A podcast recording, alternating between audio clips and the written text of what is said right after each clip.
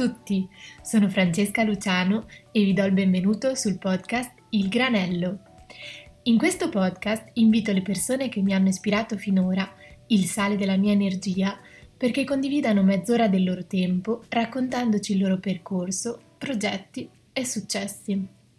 Questa idea è nata dal mio desiderio di scoprire in che direzione orientare il mio futuro, per chi come me non ha ancora trovato la sua vera vocazione queste persone provengono dai campi a me più cari, come la moda, il lifestyle il design, e hanno accettato di rivelare a tutti voi una piccola parte di sé. Il mio obiettivo? Proporvi un'interazione intelligente, profonda, da cui apprendere, migliorare e crescere. La mia convinzione? Che ogni incontro nella vita sia come un granello di sale che ci arricchisce e ci rende le persone che siamo. La mia speranza? Che ascoltando queste storie la vostra visione del mondo possa ampliarsi facendovi scoprire nuovi orizzonti, istigando la vostra curiosità. Allora preparatevi ad un momento di relax e ispirazione. È con grande piacere che vi presento oggi Alba Cappellieri. Alba è professore di moda e gioiello al Politecnico di Milano, direttore di uno dei master del Milano Fashion Institute e anche direttore del Museo del Gioiello di Vicenza. Ed ho personalmente avuto la fortuna di essere una sua alunna durante la triennale in Fashion Jewelry Design ed essere travolta dal suo carisma e dalla sua intraprendenza. In questo episodio ufficiale del Granello, Alba ci racconterà il suo notevole percorso professionale, le sue passioni, saggi, consigli e idee. Ringrazio moltissimo Alba per aver accettato il mio invito e fare parte di questo progetto nuovo. È per me un grande onore poterla intervistare e condividere con tutti voi la nostra conversazione. Se l'episodio vi piace, non esitate a parlarne alle persone intorno a voi, a condividerlo e se avete commenti vi prego di inviarmeli direttamente alla mail ilgranellopodcast at gmail.com.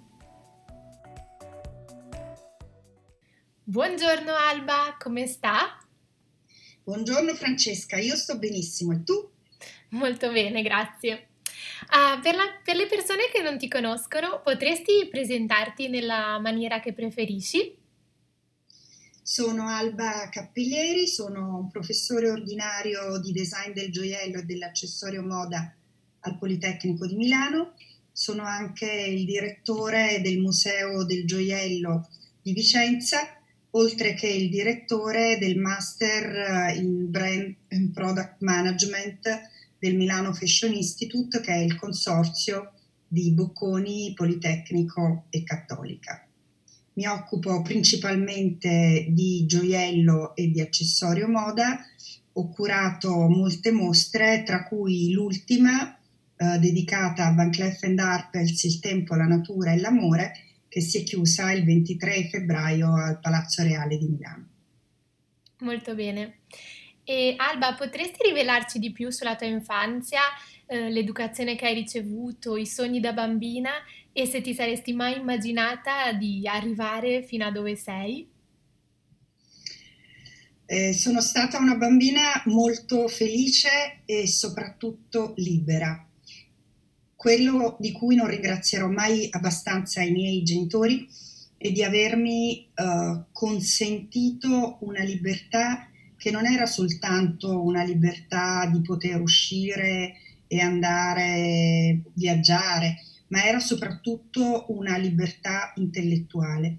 E credo che la libertà intellettuale si possa uh, raggiungere soltanto attraverso degli sbagli la libertà di poter sbagliare è essenziale per crescere e per diventare degli adulti consapevoli. Uh, da, da, bambina, ma più che da bambina, da adolescente o da giovane donna, ho fatto moltissimi sbagli e i miei genitori mi hanno sempre lasciato fare. Um, voi perché ho sempre avuto un carattere estremamente autonomo, per cui tenermi a freno non era e non è ancora oggi estremamente facile, ma soprattutto perché sono sempre stata animata dalla voglia di conoscere il mondo con i miei occhi e con i miei sentimenti e non mi sono mai fatta influenzare dagli altri, spesso sbagliando perché naturalmente i consigli dei genitori, che sono le persone che ti amano di più al mondo, vedono molto più lungo dei tuoi occhi. Ma questa capacità di sbagliare mi è stata di enorme aiuto, sia per, uh, come dire, capire uh, sulla mia pelle uh, le conseguenze degli errori, ma anche proprio per, per, crescere e per diventare una persona consapevole. Una delle altre cose di cui sono estremamente grata ai miei genitori è che mi hanno dato la possibilità di viaggiare moltissimo Viaggiare è essenziale e io infatti non, smetto, non smetto mai di raccomandarlo ai miei studenti. È essenziale viaggiare perché viaggiare non soltanto ti mette in contatto con altre persone, con altre culture, con altri paesaggi, ma i paesaggi non sono soltanto quelli esteriori, sono anche quelli interiori, che sono forse i più complicati da decifrare e da guardare a fondo. E, ed è davvero un, uno strumento molto molto importante di crescita. Eh, io non vedo l'ora che tutta questa pandemia finisca proprio per ricominciare a viaggiare, che è la cosa che mi manca di più in assoluto. Mm, ti capisco, anche per me è una eh, delle cose. e, ehm, allora, il Politecnico di Milano è la prima scuola di design in Italia, se non sbaglio, e al sì. decimo posto del World University Ranking. Potresti... No, Francesca cara, ah. abbiamo scalato i ranking, ah. siamo quarti. Ah, ecco, allora motivo in più per raccontarci come è arrivata a lavorare qui, qual è stato un po' il percorso? Allora, io um, sono laureata in architettura alla Federico II di Napoli, dove ho anche fatto un dottorato in storia dell'architettura. Uh, subito dopo la laurea mi sono trasferita negli Stati Uniti, uh, soprattutto perché stavo uh, facendo una ricerca su un architetto americano che si chiama Philip Johnson, a cui poi ho dedicato un libro. Gli anni americani sono stati degli anni bellissimi e, e dove ho imparato ad amare questa cultura assolutamente democratica e molto importante, soprattutto nella formazione di un giovane europeo. Dalla, dall'America sono ritornata a Milano per uh, vicende personali e uh, sono andata, avevo appena finito il mio dottorato, sono andata al, al Politecnico dove c'era il, il preside precedente che mi ha detto, io mi occupavo di grattacieli, scrivevo per Domus, ero il corrispondente per l'architettura di Domus, in particolar modo mi occupavo di grattacieli. Il, il, vecchio preside del Politecnico mi disse guardi qui grattacieli non ce ne sono e anche lì sbagliava perché poi ci sarebbero stati e Milano sarebbe diventata la grande città che è ma uh, c'è un'azienda che si occupa di gioielli e um, se vuoi puoi occuparti di gioielli io di gioielli non sapevo assolutamente niente, avevo una laurea in architettura, un dottorato di ricerca in storia dell'architettura, scrivevo per una delle più prestigiose riviste di design al mondo, ma di, design, di gioiello non sapevo assolutamente niente. Però visto che sono convinta che ogni cosa, ogni sfida nasconda delle enormi opportunità, ho pianto per quattro mesi, poi ho detto ma perché no? Proviamo a vedere che cosa il gioiello mi può dare, che cosa posso dare io al gioiello. Ed è stato un incontro estremamente fortunato, perché eravamo a metà degli anni 90, eh, Milano era già la grande capitale del design e della moda che poi sarebbe diventata ancora di più nel nuovo millennio. Eh, L'Italia era la principale produttrice al mondo di gioielli. Il 70% dei gioielli in giro per il mondo erano prodotti in Italia, purtroppo ora non è più così, però non esisteva nessun link tra il mondo del design e quello del gioiello. E quindi quello che per il preside era un semplice lavoro, per me è diventata una sfida che era quella di mettere in comunicazione l'eccellenza italiana nell'ambito del design con un'altra eccellenza italiana che è quella del gioiello. È stato molto faticoso, molto complicato perché sono due mondi radicalmente e sostanzialmente distanti, però oggi che sono passati più di vent'anni posso dire di esserci riuscita ed è anche grazie a questo che il Politecnico è diventata la scuola di riferimento per il design del gioiello. Naturalmente eh, il, il, fatto che il Politecnico sia la prima scuola di design in Italia e la quarta scuola di design al mondo non dipende certo da me, ma dipende però da tante persone che come me si sono dedicate completamente a eh, non soltanto la parte didattica, quindi al rapporto con gli studenti, ma anche a portare il mondo delle professioni all'interno dell'accademia. E devo dire che mm, il Politecnico oggi è davvero una delle migliori scuole al mondo. Io ho avuto l'onore di insegnare anche a Stanford, dove ho insegnato per tre anni Design for Innovation e devo dire che il Politecnico si conferma davvero una grandissima università, uh, seppure sia un'università pubblica e non un'università privata come le grandissime università. E appunto hai, hai, detto più volte che ci sono stati tanti momenti duri e che hai sbagliato molte volte. Te ne ricordi uno o qualcuno in particolare? Ma sai, io ho fatto molti, moltissimi errori, soprattutto nei confronti delle persone. Eh, gli errori che mi pesano di più sono quelli proprio di valutazione delle persone. Io ho dei grandi innamoramenti intellettuali e credo che la vita sia fatta di incontri. Um, ho avuto veramente dei colpi di fulmini per menti che poi dopo si sono rivelate invece abbastanza scadenti o al contrario invece delle persone che avevo assolutamente sottovalutato si sono invece rivelate delle menti brillanti. Sono errori inciampi. Mi piace pensare agli errori come degli inciampi che ti permettono però di ripartire, di risollevarti e di riandare. Gli errori di valutazione sono sempre sono stati per me molto molto pesanti. Poi tutto quello che riguarda invece l'ambito professionale, sia accademico che nelle relazioni con le aziende, è tutto oh, perfettibile. Cioè io sono un ariete eh, veramente sia dal punto di vista zodiacale che dal punto di vista di approccio alla vita. Credo che bisogni sempre andare avanti, alzarsi, eh, coltello tra i denti ed andare avanti.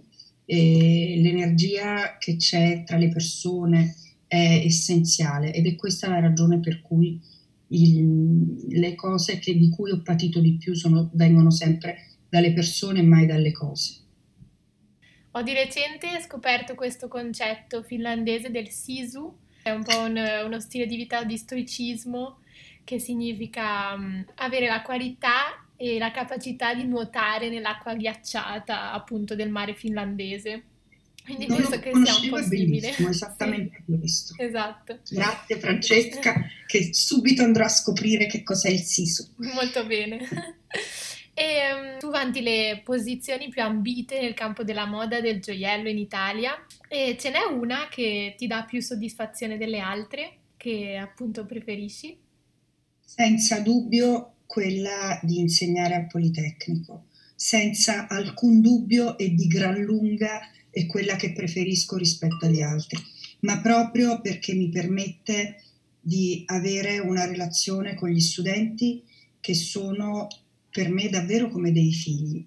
Cioè io non riesco, poi nel bene e nel male, perché anche con i figli si fanno un sacco di errori, però non riesco a non uh, appassionarmi alle storie dei miei studenti e sono estremamente felice di seguirli poi nelle loro carriere, nelle loro vite. Per me, come oggi, è una gioia poter riabbracciare, seppur virtualmente, eh, dei miei vecchi studenti. Non ho mai considerato gli studenti come delle matricole e non ho mai considerato il rapporto tra docente e studente semplicemente come un rapporto in cui io trasferisco delle conoscenze o dei saperi a loro ho sempre considerato il rapporto con gli studenti e considero il rapporto con gli studenti come assolutamente biunivoco ed è davvero uno scambio. Quindi non avrei alcun dubbio se mi dicessero oggi scegli uno solo dei lavori che fai, ma non avrei un attimo di esitazione nello scegliere l'insegnamento al Politecnico. Che bello, è un onore allora essere parte dei suoi alunni, esserlo stata almeno. L'onore è tutto mio, cara Francesca. E, e, allora qual è il tuo più grande successo? Proprio la prima cosa che ti viene in mente se ti pongo questa domanda? Dal punto di vista professionale, perché poi dal punto di vista personale i successi sono altri, uh, considero un enorme successo essere riuscita a fondare il Museo del Gioiello in Basilica Palladiana a Vicenza. Eh, ci hanno provato in moltissimi prima di me e credo che, eh, di essere stata non soltanto fortunata perché mi sono trovata in un momento storico particolarmente favorevole, ma eh, credo che il, il Museo del Gioiello ci sia anche per la mia determinazione e caparbietà nell'andare avanti. Um, non ci sarebbe stato senza uh, la fiera di Vicenza, anzi senza il presidente e il direttore generale di questo, del, della fiera di Vicenza che hanno uh, condiviso il sogno di questo museo del gioiello, che non è semplicemente il museo, ma è il luogo in cui le eccellenze del gioiello, i suoi contesti e i suoi valori trovano, hanno trovato una casa. È stato per me molto eh, complicato perché eh, essendo appunto un professore abituata a gestire tempi e azioni eh, basandomi sulla mia disponibilità, invece ci siamo dovuti scontrare con le difficoltà della politica, le difficoltà della burocrazia, le difficoltà ehm, degli ignavi che tendono a coprire tutto con la sabbia. Sono convinta però che se hai un sogno e se hai la passione di portarlo avanti, prima o poi questo sogno si avvera, sempre. Sono d'accordo. E, ehm, tu sei una grande appassionata della storia, sia della moda che del gioiello. Se ci fosse un'epoca che dovresti scegliere in cui vivere, quale sarebbe? Anche qui non ho dubbi e sono gli anni 30. Il Deco è stato il, la stagione artistica che preferisco, ma è stata anche eh, non soltanto la stagione in cui sono fiorite le arti nel loro apice di bellezza e di valore, ma ci sono state anche eh, delle persone straordinarie.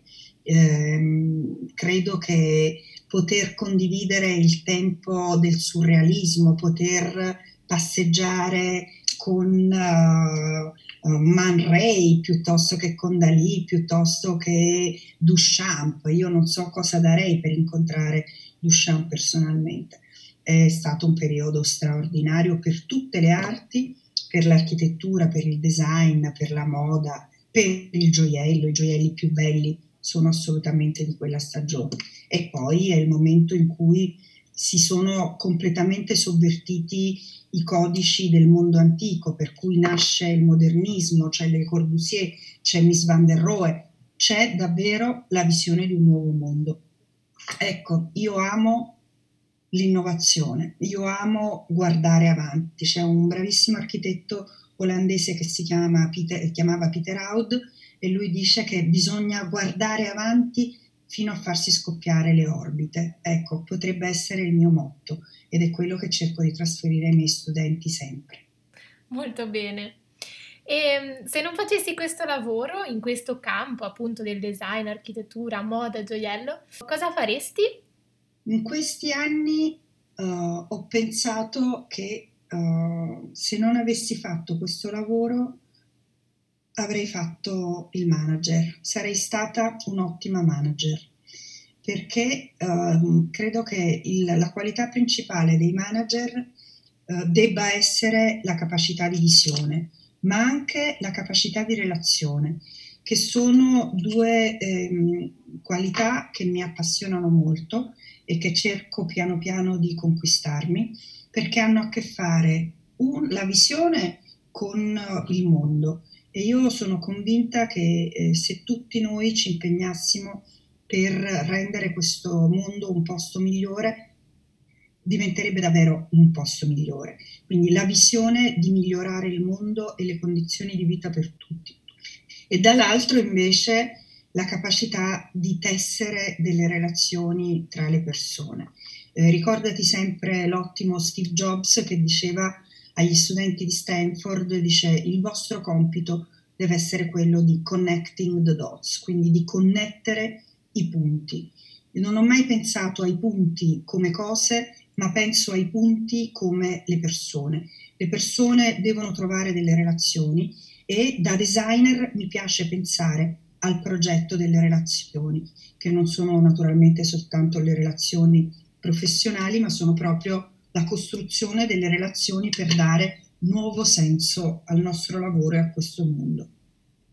E in quanto a designer, c'è un designer emergente o anche un brand italiano che a tuo avviso raggiungerà la fama di un Prada o Armani nel giro di qualche anno?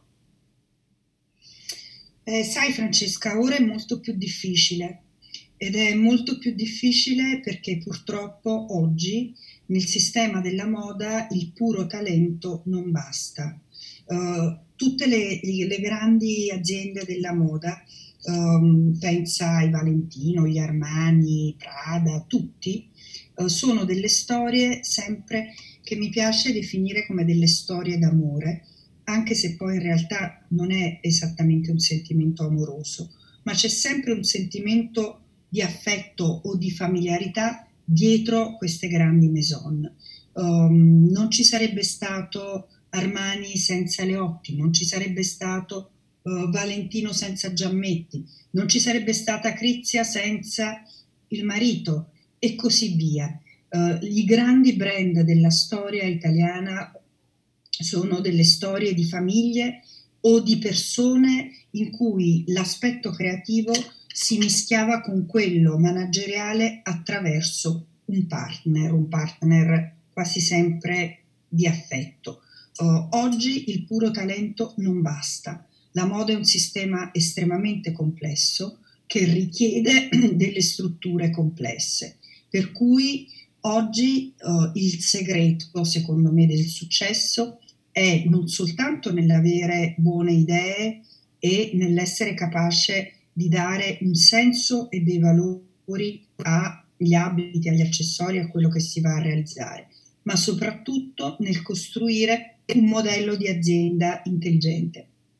E per intelligente intendo riuscire a uh, selezionare dei partner finanziari giusti, uh, a trovare dei partner per la comunicazione che siano validi, uh, per non parlare poi della distribuzione. La moda è un sistema e oggi uh, avrà successo domani chi riuscirà a mettere in piedi un sistema sostenibile ma anche intelligente. Ok. E giungendo alla parte dei consigli, eh, chi ti piacerebbe ascoltare in questo podcast? Quindi di chi vorresti ascoltare la storia? Io sono una grande fan delle donne. Uh, crescendo ho capito che uh, le donne, soprattutto l'imprenditoria femminile, è, è, proprio costituita da storie bellissime. Per cui mi piacerebbe eh, ascoltare la voce di un'altra donna e sono sicura che avrebbe certamente qualcosa di interessante da lasciarmi. Fino ad ora tutte le mie intervistate sono donne, quindi eh, infatti ora vedrai che per questo hai avuto un'ottima idea e sei stata molto lungimirante. e invece eh, ti pongo la domanda signature del podcast, anche se in realtà hai risposto già più, più volte, nel senso cosa dovrei fare della mia vita o meglio cosa consigli a, a chi è in cerca della sua via professionale? Io oh, quello che ho capito oh, appunto dai miei errori è sostanzialmente due cose. La prima è che bisogna essere flessibili, bisogna essere flessibili sempre e comunque. Uh, la mia è una storia di sliding doors. Ci sono delle porte che si sono aperte e che avrei tranquillamente potuto non varcare. E invece l'ho fatto e ho trovato la mia strada. Quindi non avere paura dell'ignoto, non avere paura di mettersi in gioco, ma soprattutto essere animati da una curiosità onnivora e cercare di imparare ogni giorno qualcosa da qualcuno, perché tutti hanno qualcosa da insegnarci, sempre. È un po' questo anche lo spirito del granello, quindi sono pienamente d'accordo. Assolutamente, è davvero una questione. Il granello mi piace moltissimo come parola ed è esattamente quello, il granello che nella sua aggregazione diventa il mondo. Esatto. Quanto a granelli, adesso ti porrò le domande granello a cui bisogna rispondere con una parola sola. Sì. Ok. Un gioiello un gioiello mi viene in mente la collana senza fine di Massimo e Lella Vignelli per San Lorenzo. Un viaggio? New York. Una canzone? Paolo Conte, vieni via con me. Un ristorante? Un ristorante, Cracco a Milano, lo amo. Un profumo? Io amo molto quelli inglesi alla, alla, al mughetto o alla tuberosa, sono dei profumi un po' antichi, molto femminili. Un museo? Il Metropolitan. Un capo di abbigliamento? Un pantalone. Un poeta? Thomas Stern Eliot. Un film? Manhattan di Woody Allen. E un oggetto preferito? Un anello, il mio anello che è il mio anello di fidanzamento che mi ha regalato mio marito. Ti ringrazio, è stato perfetto. E, e direi che giunge al termine la nostra conversazione, molto densa e ricca di, di passione, direi. Credo che il suo entusiasmo possa appassionare anche chi non si è mai interessato a campi come la moda e il gioiello. Ma che carina che sei, mi manchi e ti voglio vedere. Appena certo. torni a Milano, fatti viva. Certo, assolutamente. Francesca, un abbraccio fortissimo e grazie per aver pensato a me. Grazie a te. Colgo l'occasione per salutare anche tutti voi e ringraziarvi per aver ascoltato fino alla fine questo episodio del Granello. Per un riassunto visuale di questa conversazione con Alba, vi invito a seguire la pagina Instagram Il Granello Podcast. E per il resto vi do appuntamento a venerdì prossimo con un nuovo episodio del Granello.